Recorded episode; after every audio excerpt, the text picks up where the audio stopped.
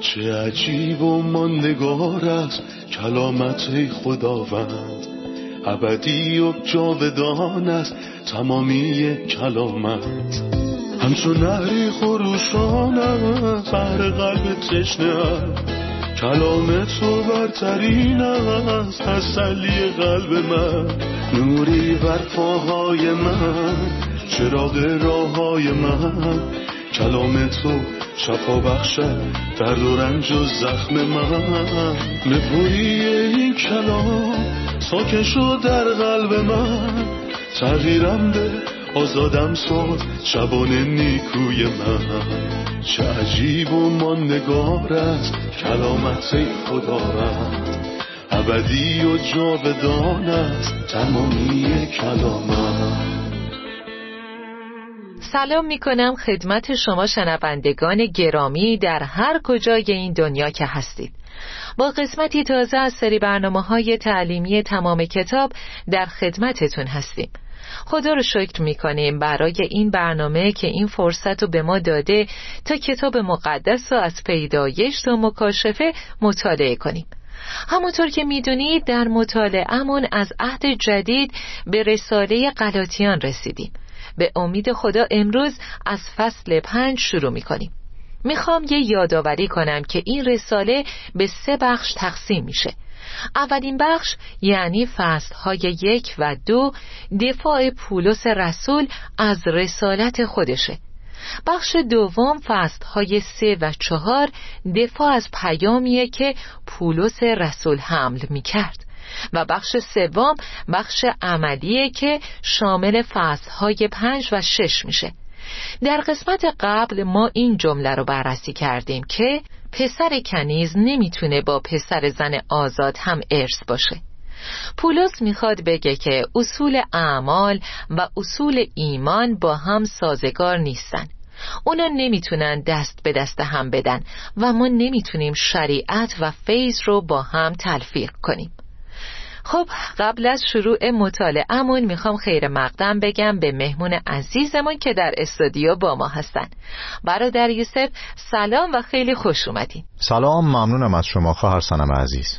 برادر یوسف میشه یه توضیح مختصری در مورد فصل های پنج و شش به ما بدین؟ بله فصل پنج شروع یه بخش جدیده یعنی بخش توصیه عملی. به نظرم یه آیه هست که ما می‌تونیم اونو کلید این رساله بدونیم. چرا که تمامشو در آیه یک خلاصه کرده. آری ما آزادیم زیرا مسیح ما را آزاد کرد. پس در این آزادی استوار باشید و نگذارید که بار دیگر یوغ بندگی به گردن شما گذاشته شود. بعد از اینکه در مورد آزادی صحبت کرد یه هشدار دیگه هم میده. معمولا ما مستعدیم که به سمت افراد متمایل بشیم. خوبه که به آزادی بچسبیم اما نباید از آزادی به عنوان فرصتی برای امور جسمانی استفاده کنیم. خب پس رفتار درست چیه؟ پولس در آیه 16 اینطور میگه. مقصود من این است اگر تحت فرمان روح القدس به سر ببرید به هیچ وجه خواهش های نفس را ارضا نخواهید کرد. و در ادامه فصل درباره رفتار مسیحی صحبت می‌کنه. یعنی رفتار بر طبق هدایت روح القدس. درسته. با اجازتون آیاتی از فصل پنج رو برای شروع مطالعهمون می‌خونم. آری ما آزادیم زیرا مسیح ما را آزاد کرد. پس در این آزادی استوار باشید و نگذارید که بار دیگر یوغ بندگی به گردن شما گذاشته شود. ملاحظه کنید که من پولس با تاکید به شما می‌گویم اگر مختون شوید دیگر مسیح برای شما هیچ فایده ای ندارد. بار دیگر تاکید می کنم اگر کسی مختون شود مجبور است از تمام احکام شریعت اطاعت نماید و شما که میکوشید به وسیله اجرای شریعت کاملا نیک شمرده شوید بدانید که ارتباط خود را با مسیح قطع کرده و از فیض خدا محرومید ما به وسیله روح القدس در انتظار انجام امید خود یعنی نیکی مطلق که از راه ایمان حاصل می شود به سر می بریم. برای کسی که با مسیح عیسی متحد است داشتن یا نداشتن ختنه چیز مهمی نیست آنچه اهمیت دارد ایمان است که با محبت عمل می کند برادر یوسف لطفا به همون توضیح بدید که ما چه آزادی رو به دست آوردیم و دقیقا از چه چیزی آزاد شدیم. پولس در اینجا در مورد آزادی از گناه صحبت نمی‌کنه. اون در رساله به رومیان به طور کامل به این موضوع پرداخته. مخصوصا رومیان فصل هفت. در اینجا اون داره از بردگی شریعت و آزادی از شریعت صحبت می‌کنه. یعنی من دیگه به فیض و کفایت کار فیض قانع نیستم. پس بارها و بارها به خودم نگاه می‌کنم. به اون چه که انجام دادم. من همیشه می‌خوام در سطحی باشم که شریعت اونو بپذیره. و این اجازه نمیده که من خوب بدوم. به خاطر همین در اینجا داره از تعقیب و دویدن صحبت می‌کنه. وقتی شما بیشتر از اونچه به مسیح فکر کنید به خودتون فکر کنید و وقتی می‌خواین در خودتون به کمال برسین و نه کمالی که از کار مسیح دریافت کردین در واقع دارین خودتون رو سردرگم می‌کنید درسته. پس وقتی که از شریعت آزاد شدیم ما به فیض میچسبیم به چرخه فیض. لطفا درباره فیض به عنوان نوعی سبک زندگی برامون توضیح بدین. وقتی در بخش های مختلف کلام خدا درباره فیض می‌خونیم می‌فهمیم که این اصلی هست که خدا با اون ما رو نجات میده. خدا ما را نجات داد و به یک زندگی مقدس دعوت کرد و این در اثر کارهای ما نبود بلکه بر طبق نقشه خود خدا و فیض اوست. هدفی که با ظهور مسیح آشکار شد. زیرا فیض خدا ظاهر شده و نجات را در برابر همه قرار داده است. بنابراین ما به وسیله فیض نجات پیدا کردیم. اما در رومیان فصل پنج هم به ما گفته شده که بر فیض استواریم. یعنی ما نظر لطف خدا رو داریم. وقتی که خدا داره به من لطف می‌کنه من دیگه نیازی ندارم دنبال چیز دیگه ای باشم. چون می‌دونم که من نظر لطف محبوبمو دارم. وقتی از این موضوع اطمینان دارم این منو به سوی سستی و فساد اخلاقی سوق نمیده. این باعث میشه که من خیلی خوشحال و در آرامش باشم و از مسیح لذت ببرم و باعث میشه ثمرات روح در من پدیدار بشه. بنابراین دیگه سردرگمی وجود نداره که من دنبال لطف خدا باشم طوری که انگار هنوز در قید شریعت عهد عتیق هستم. درسته. در آیه دو میگه ملاحظه کنید که من پولس با تاکید به شما می‌گویم اگر مختون شوید دیگر مسیح برای شما هیچ فایده ای ندارد. بار دیگر تأکید می کنم اگر کسی مختون شود مجبور است از تمام احکام شریعت اطاعت نماید. برادر یوسف لطفا در مورد این آیات بیشتر برامون توضیح بدین. پولس رسول اینجا به موضوع ختنه به عنوان یه موضوع الهیاتی نگاه می‌کنه. نه به عنوان یه مسئله بهداشتی و نه حتی یه مسئله تشریفاتی. بنابراین میگه اگه ختنه بشین اون وقت از مسیح دور هستین و به کار جسمانی اتکا کردین. آیا می‌خواین از طریق اعمال جسمانی به کمال برسین؟ اون وقت مسیح دیگه هیچ فایده ای برای شما نداره. در واقع مسیح برای کسانی فایده داره که دست خالی و با فروتنی پیش اون میان و احساس ضعیف بودن می‌کنن. من با تمام بارهام و خستگیم پیش مسیح میام. چرا که تندرستان احتیاج به طبیب ندارند بلکه بیماران. اگه من خوبم و با اعمال شریعت می‌تونم نیکو باشم پس دیگه چه نیازی به مسیح دارم؟ تا زمانی که بخوام در قید شریعت بمونم باید تمام شریعت رو به جا بیارم. در اینجا پولس میگه و شما که میکوشید به وسیله اجرای شریعت کاملا نیک شمرده شوید بدانید که ارتباط خود را با مسیح قطع کرده اید. این یعنی شما که می‌خواید با شریعت نیک بشید. بدونید که هرگز با شریعت به نیکویی نمی‌رسید. پس پولس اینجا اهل ختنه رو تشویق نمی‌کنه که به اعمال شریعت بچسبن بلکه اونها رو به چالش می‌کشه و میگه آیا می‌تونید نسبت به اعمال شریعت پایدار باشین یا نه؟ بله. بعضی اوقات وقتی کسی درباره نجات به وسیله اعمال میگه من این جمله رو بهش میگم. باشه تمام سعی خودتو بکن. اما بدون که خدا تو رو بر طبق تمام اعمالت داوری می‌کنه. ولی بعد به خدا نگو که ای خداوند من به فیض تو نیاز دارم. چون تو از پذیرفتن اصول فیض خودداری کردی و در مقابل خدا بر اعمال شریعت پافشاری کردی. اگر این از فیض خداست دیگر بسته به کارهای انسانی نیست. اگه شما می‌خواین همه چیزو خودتون انجام بدید پس انجام بدید. درسته. برادر یوسف در آیه چهار می‌خونیم و شما که میکوشید به وسیله اجرای شریعت کاملا نیک شمرده شوید بدانید که ارتباط خود را با مسیح قطع کرده و از فیض خدا محرومید. منظور از این آیه چیه؟ بدانید که ارتباط خود را با مسیح قطع کرده. یعنی مسیح برای شما بی اثر و بیفایده شده. همونطور که گفتیم مسیح فقط برای کسی نفع خواهد داشت که به مسیح نیاز داشته باشه مثل بیماران، خستگان و نیازمندان نجات. اما اگه بگین من خوبم من هنوز به خودم امید دارم پس خط نمیشم چون از امور جسمانی چیزای نیکویی بیرون میاد در این صورت شما از مسیح روی برگردوندی. پس مسیح بیفایده شده براتون و از فیض خدا محرومید. پس اینجا میگه شما از فیض خدا محرومید. شمایی که می‌خواید با شریعت به کمال برسین. شما از شادی و لذتهای فیض و آرامش فیض که به ایمانداران بخشیده شده محروم شدید. خدا به ما فیض، آرامی، تسلی، صلح و شادی بخشید. در واقع وقتی به شریعت برمیگردم خودم و دچار سردرگمی می‌کنم و از فیض محروم میشم. اما اینطور نیست که برای همیشه گم بشم یا اینکه از بین برم. درسته. این یعنی شما لذت برخورداری از فیض و ایستادگی در فیض رو از دست دادی. خب در آیه پنج می‌خونیم ما به وسیله روح القدس در انتظار انجام امید خود یعنی نیکی مطلق که از راه ایمان حاصل می شود به سر می‌بریم. برادر یوسف منظور از امید نیکی مطلق چیه؟ این یعنی قوم یهود انتظار نیکویی مطلق داره و امیدوارانه منتظرش میمونه و اونو دنبال می‌کنه. اما ما انتظار نیکویی مطلق نداریم. ما با فیض خدا به نیکویی مطلق دست پیدا کردیم. اونو به عنوان اولین قدم و به عنوان هدیه رایگان به دست آوردیم. درسته. به رایگان نیک شدیم. او خوانده شدگان را کاملا نیک محسوب کرد. پس امید نیکویی مطلق چیه؟ اون جلالی هست که در انتهای راه وجود داره.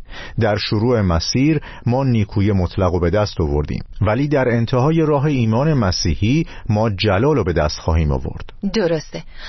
در یوسف در آیه شش میگه برای کسی که با مسیح عیسی متحد است داشتن یا نداشتن ختنه چیز مهمی نیست. آنچه اهمیت دارد ایمان است که با محبت عمل می کند اینجا تاکید روی ایمانی هست که به وسیله محبت عمل می‌کنه. لطفا به همون بگین که این چه نوع ایمانیه؟ به نظرم مسیحیت ایمانیه که به وسیله محبت عمل می‌کنه. یعنی ایمان به خدا و محبت به دیگران. اگه ایمان واقعی در کسی پیدا بشه یعنی ایمانی که عمل می‌کنه این ایمان زنده است و از طریق محبت عمل می‌کنه. در واقع این چیزیه که جوهر مسیحیته نه ختنه شدن یا ختنه نشدن.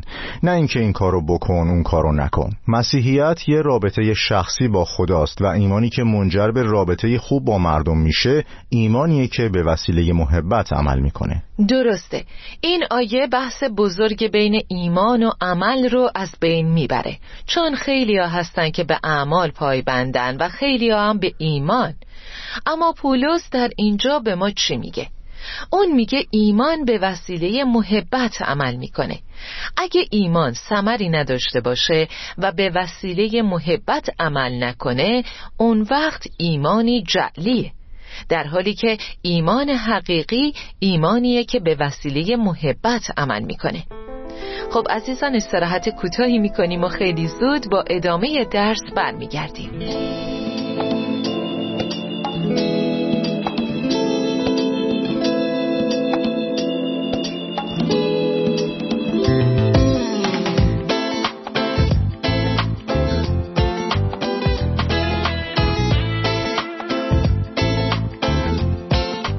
در یوسف پولس در آیه های هفت و هشت به اونها میگه چه کسی شما را منحرف ساخت تا حقیقت را دنبال نکنید؟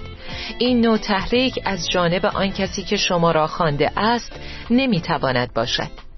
اینجا اون داره میگه که شما از حقیقت اطاعت نمی کنید. چطور میشه حقیقت را تشخیص داد؟ و چطور میشه فهمید که خداوند من را فرا خونده یا نه؟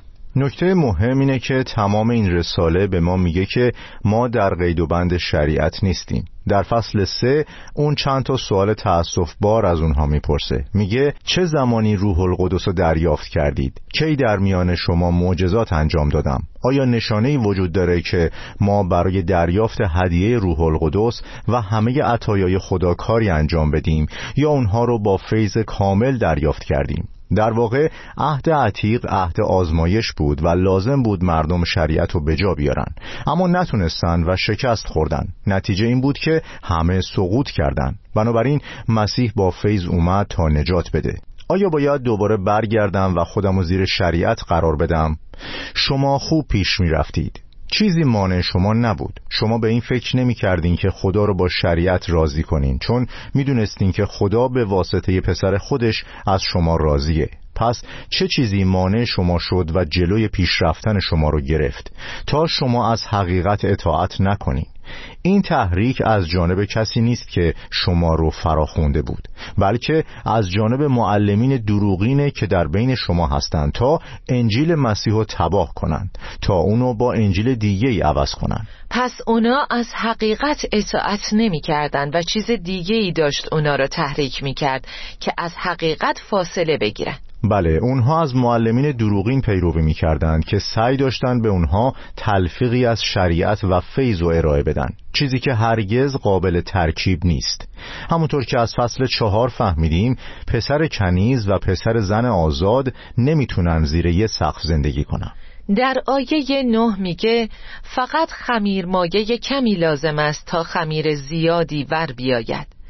برادر یوسف لطفا به همون بگین که منظور پولس در این آیه چیه؟ هر جایی که در تمام کتاب مقدس به خمیرمایه اشاره بشه منظور چیزی به جز گناه و شرارت نیست از خروج فصل 18 تا متا 13 تمام کتاب مقدس از خمیرمایه به عنوان شرارت صحبت می‌کنه شرارت چیه؟ تلفیق شریعت با فیض.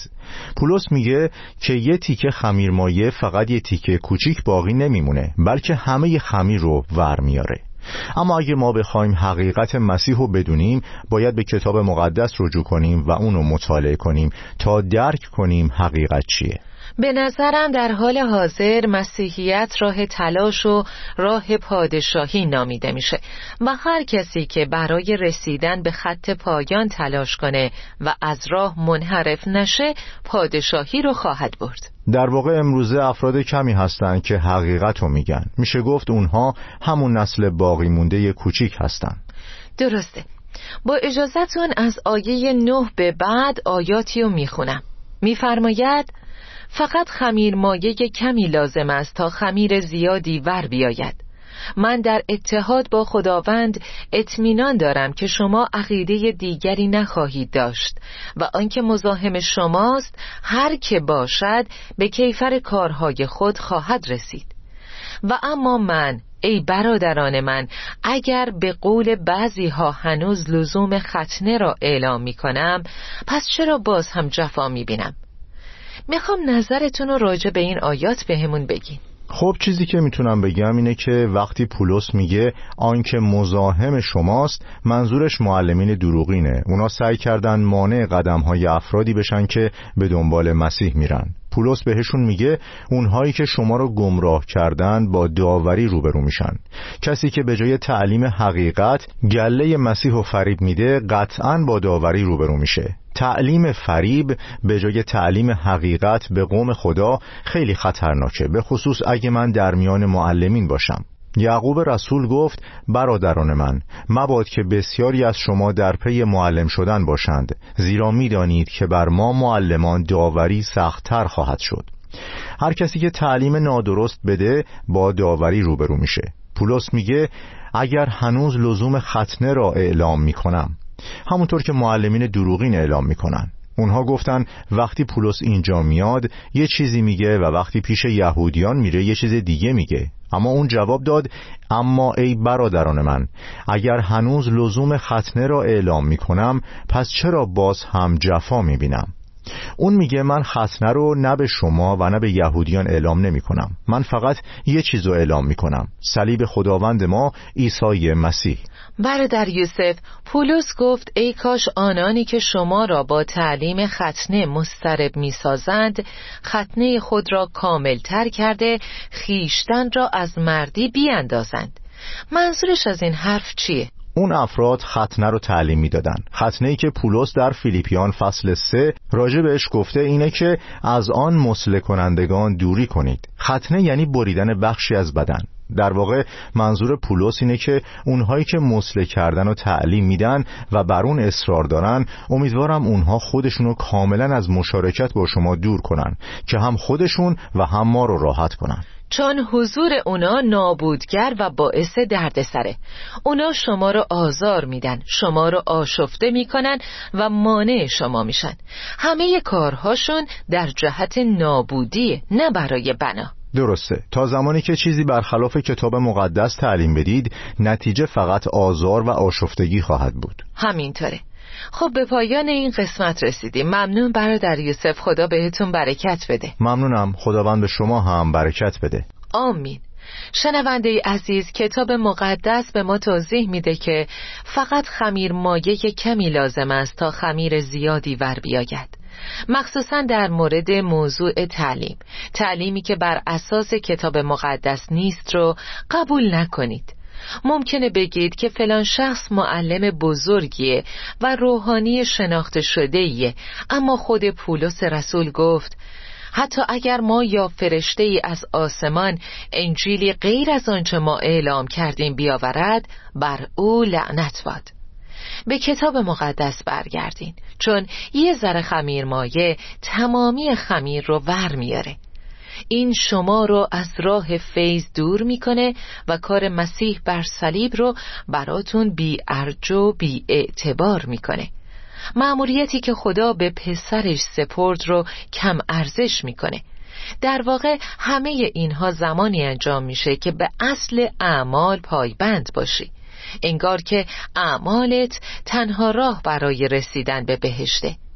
اگه یه معلم یا یه روحانی هستی یا حتی اگه یه رهبری و داری به مردم تعلیمی خارج از خطوط اصلی کتاب مقدس میدی کتاب مقدس میگه کسی که این کارو بکنه داوری میشه.